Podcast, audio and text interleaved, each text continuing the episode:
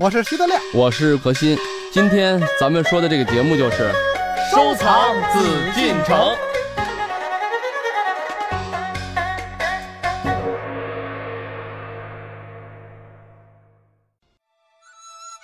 今天呢，是我们收藏紫禁城的日子，邀请到还是大家非常熟悉的两位嘉宾何徐人也组合。我们今天呢，要和您说一说紫砂壶。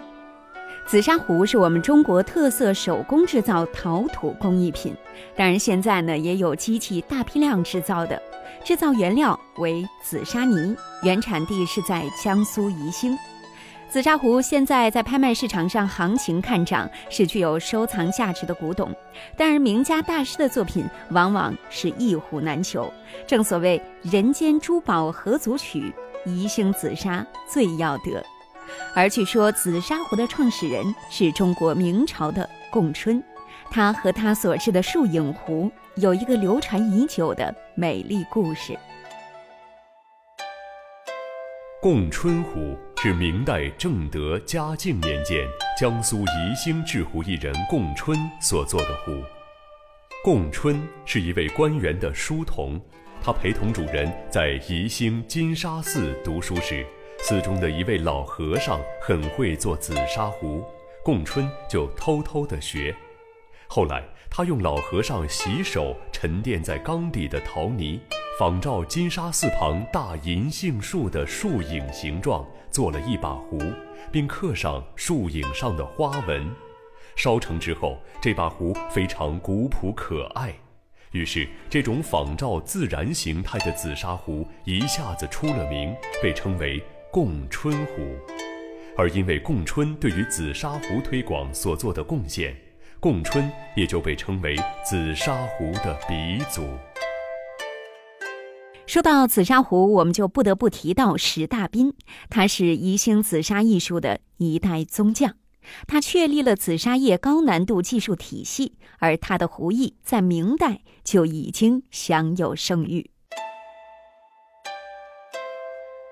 石大彬，名万历至清顺治年间人，是著名的紫砂四大家之一石鹏的儿子。他在泥料中掺入沙，开创了调沙法制壶，古人称之为“沙粗制骨，肌理匀”，别具情趣。在成型技法方面，改进了贡春琢木为模的制法，把打深筒成型法与镶深筒成型法结合起来，由此确定了紫砂壶泥片相接成型的基本方法。是紫砂壶制法的一大飞跃，又首创方形、圆形壶式，成为紫砂壶造型的典型壶式。石大彬听从陈继儒等文人的建议，改做大壶为小壶，使紫砂壶更适合文人的饮茶习惯，把文人情趣引入壶艺，使壶艺与茶道相结合，把壶艺推进到了一个新的高度。石大彬传世作品不多，北京、上海、南京、台湾等博物馆均有收藏。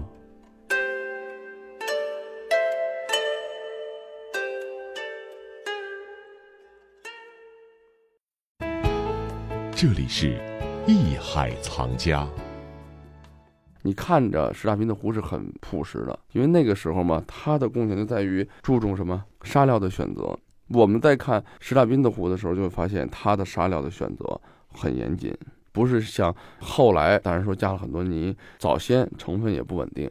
他的沙料稳定，比如他做了十把壶，我们看它的成分都很接近，说明什么问题？说明他是在用料上是经过很主观的去选择了。它的整个砂质啊，泥的比例的调配，在那个时候啊，毕竟受到工艺的限制啊，不可能做到全砂。但是他会知道我用砂的比例是到什么程度，尽量的就是把砂质的这个矿的特点和它的造型的特点结合起来。而且呢，石大彬呢，他在当时的时候，在明代的时候啊，很有名气了。只是现在我们流传的确实很少。当时他的名气也很大。为什么？他作为一个工艺美术大师啊。因为他首先来说，他喜欢茶，他对茶具就很有讲究，所以他就会钟情于紫砂吧。实际上，他不仅仅啊紫砂壶的一个鼻祖的人物，它实际在其他的雕塑方面、工艺方面啊，也有他的贡献。我如果没记错，我们在宫里的时候，实际上在竹雕，嗯，我们也看到过大斌的款儿。就是他是一个雕刻家，对，他是一个艺术家。来严格来讲，嗯那个时候只是他对紫砂壶情有独钟。真正的艺术家啊对自己的作品都是很严格的。要么以前的人是不玩紫砂，我喝水嘛，我要求什么？一旦玩起紫砂的人，他都对艺术有追求。石大斌也一样，他的壶做不好、不满意的，他就会敲掉，他就不会让他留着。是敲掉以后那片儿呢？那片儿到现在以后确实找不到，有没有？理论上存在。那如果咱们有大斌片儿，也是值钱的。嗯，但是呢，你拿出一个片儿来说这是石大斌的，没有人相信。没法鉴定是吧？呃，当然也可以鉴定，为什么款儿上写了？嗯，但这款儿一定是后加的。为什么？你想他敲掉的作品一定是不满意的，他不会数款儿了。就跟我的作品，我以后告诉大家，如果我不落款儿就送给你，那一定是我的残次品。这是一个文人的习气啊！嗯啊，一旦他要落名字的时候，他一定是相对是满意的。他得是先落名字再烧，烧完再不满意。啊，再菜，然后呢，大斌就出现了。对呀哇塞，你这么想的这事儿啊？那有可能刚开始的时候就不满意，他那款儿一定给他给毁了。当时呢，石大斌一生啊这么多年，就他八十余岁嘛，就算是一个高寿的老人，作品也是非常多的。但是最早在大斌之前就听说共春壶，这个也是一个很有名的一位艺术家的一个器型，然后就用他的名字命名了。这些就是因为在紫砂界啊，这个紫砂从明代开始就这么几位大师啊，然后把这个紫砂的文化、紫砂的地位给它就延续出来了。所以说呢，石大斌呢，当然说了，当时作品很多，但是现在确实传世很少。故宫有吗？有故宫那怎么能保证真是石大斌做的呢？为什么呢？你看啊，这里面我就刚才就说到什么问题呢？嗯因为明代啊，明代是清以后啊，我们的档案就很详细了。但是他在收录的时候，我说心里话啊，咱们现在聊的是紫砂，石大斌的地位是非常高的。但是呢，对于当时明代的文化来讲，那个时候可以记录、可以接受的文化太多了。为什么刚才咱们现在谈到大滨壶，在他的创作年代中，它是数以千计的很多把壶，做了很多的艺术品。但是真正在宫里的话，可能我选你的瓷器就三件五件，我留个十件八件就算看得起你了。为什么？那时宫廷里头好东西太多了，瓷器啊、玉器啊、书画呀、等等等等。紫砂壶的这个艺人身身上能有几件呢？所以我们现在在宫里头，就是说明确的有十几件已经非常不容易了。嗯，那有啊什么代表性的吗？它有一个方形的这个一个人物雕塑的这个壶，从砂质的调配来说，砂很粗，有古朴的感觉，嗯古味很浓。给大家讲一个小常识，一说古就是不离三代，什么概念呢？夏商商周。对嗯，所以你看不是，啊咱们康熙、雍正、乾隆吗？那是德亮的古。你明朝的时候怎么能说康熙、雍正、乾隆？你瞧瞧，现在永丰这个知识直逼你了啊，不已经超越了？为什么人家永丰说明在清前面？对我连这都不知道。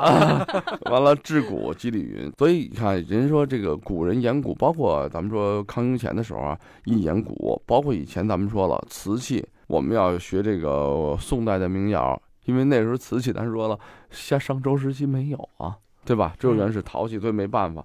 你看器型还是学古，学什么古？商周时期的青铜。嗯，嗯所以咱们看这石大斌这把壶是不是方的？嗯，大家可以去网上一搜啊，在故宫的那个网站或者都会有展示。它的筒身有点像什么鼎，为什么叫做制骨呢？它得有把儿啊，没把儿的话那就真成了一个鼎了。这个形态的感觉感受很古朴，再加上它的砂质。肌理是什么呢？是均匀的。如果您说您这儿是一个砂质很粗呱呱，那边很细能反光，就不好看。整体的肌理效果要匀称，甭管说这个砂粗砂细啊等等，这个实际上砂出质骨肌理匀啊，如果用在现代来讲，咱们对于紫砂的欣赏和鉴定，就这么简单的三个点，嗯是什么概念呢？就是砂质问题，这是第一点。第二，器型的问题，美丑问题，嗯就是质古不古，就是材料、形态，还有什么肌理的效果，那就是对什么这个里面的审美。但是您说完这些，我觉得特别可惜的是，这把壶呢，它是剔红的一把壶，对，所以在外面它又修漆了，我们看不到它它里面的沙胎。为什么修漆啊？就因为当时的砂质，这就是体会到了刚才咱们说的，就是明代的文化啊，它还没有真正的就把紫砂当做一个大项，嗯他只是认为你这个大师啊玩紫砂，那我把紫砂当摊儿已经对很不错了。那，毕竟你剔红有剔红的这种艺术审美，因为剔红的材质来讲，包括它的工艺效果来讲等等，又远超于紫砂。为什么呢？因为紫砂毕竟是矿嘛。大家对瓷器做的不新鲜。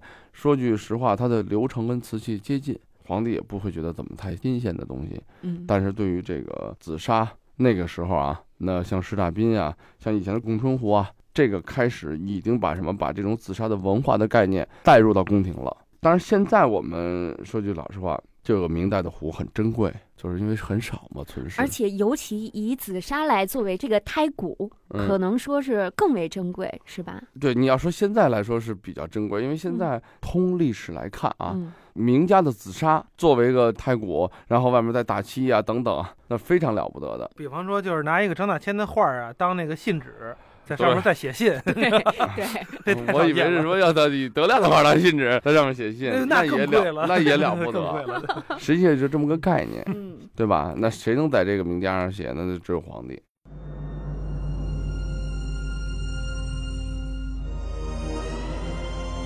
宜兴窑十大兵款紫砂胎剔红山水人物图直壶，明晚期，通高十三点二厘米，口径七点六厘米，清宫旧藏。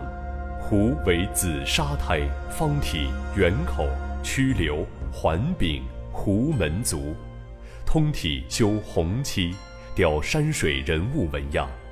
壶体四面开光，内刻单线回头天锦和方格万字地锦，分别雕刻松印、品茗等山水人物图案。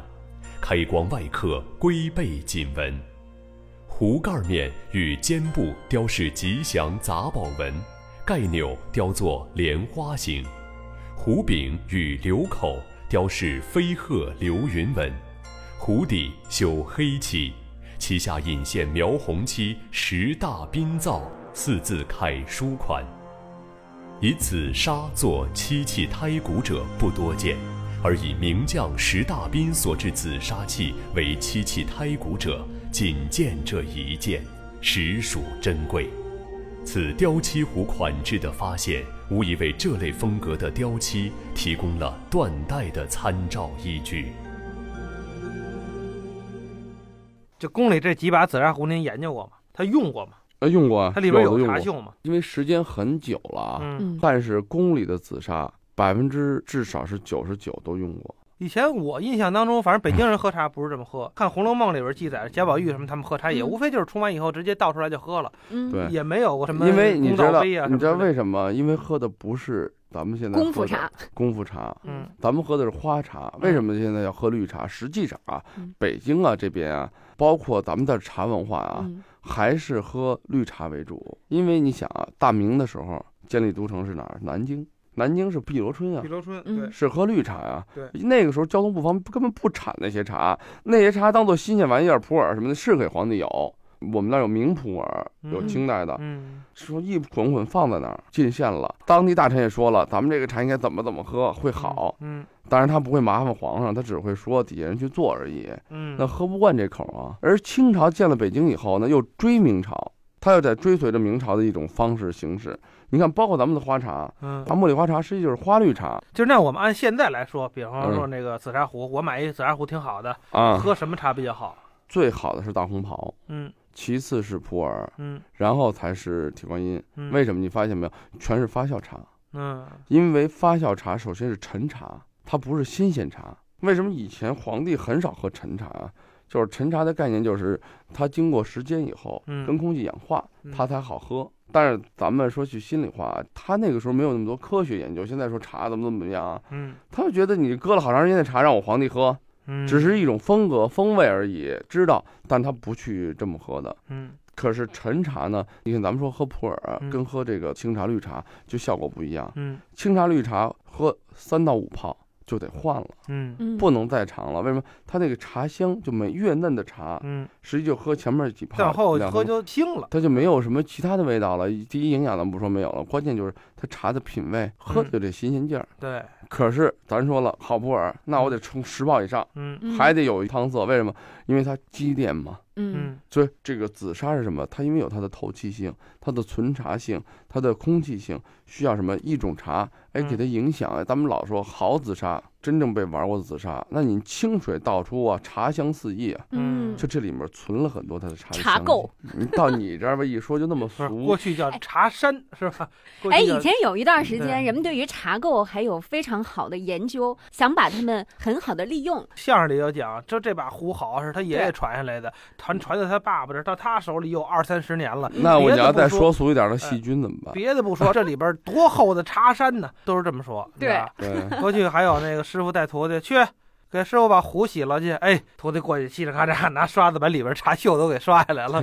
师傅不高兴了，啊，不是不高兴了，怎么能这样呢？你给我洗洗外边儿，他把里边都刷，师傅干净着呢。你看那八四拔过，那得多毁东西啊！嗯所以像一般包括老壶啊，不懂的以前也是经过把玩以后，只要不是因为紫砂，怕的是油。嗯油污的话不好，但是如果没有什么那种油啊，时间的长短，经过人的婆娑呀，把完以后呢，产生的这种包浆是非常非常漂亮的。嗯，就外有包浆，内有茶香嘛。玩的多，拿的多，你肯定就泡茶泡的多嘛，对吧？应该是这么个概念。嗯，结果好多不懂的人就是，哎呀，这壶脏了，有点旧了，咔咔咔一洗，嗯就变成新壶了。那的年代呀、时间呀，实际就靠外面这层皮来演，因为很多东西咱们大家不可能手上指的都是万生壶啊，都是什么大滨壶啊、顾景舟的，你不可能都是名家壶，你也不可能都是老壶，有几十年跟有几年的概念是完全不一样的。嗯，对对对，紫砂是一种玩的文化，嗯是一种把玩的文化，是一种什么实际操作的文化。它可不是简单的是一个什么纯粹的理论的欣赏的文化，它不像瓷器，瓷器可以有三百年还火光四射，因为没有人动它。第一，我没拿出来摆，我就放在那儿给它包起来了。第二，我即使把瓷器放在那儿作为摆件，我也不会去摸它，对吧？你没事摸它干嘛呀？到时候就再菜喽。嗯，你肯定是摆着嘛。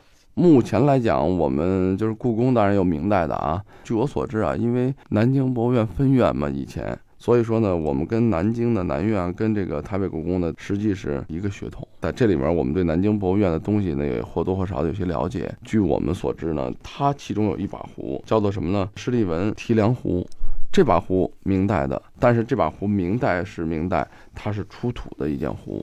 墓主呢，他是吴京呢，他是明嘉庆的一个司礼太监，肯定是他以前用过的壶，不会随葬。我们说俑、呃香炉啊等等很多东西，就是专门为他的陪但是。我觉得有可能你很多瓷器、名器就是专门为死人烧的，对啊所以那就很不好，就很粗糙嘛，咱们就说，所以这壶有没有可能就是没用过，就也是跟那瓷器一样，跟人用的其实不一样，给鬼用的，也有这可能。我没有，嗯为什么没有？因为呢，咱们就这么说，毕竟是受过土沁了啊。嗯现在就是包浆没有了，里面的那个那那茶垢肯定都看不到了啊。包括德亮说了，哎呀，它可能是不是就是随葬品？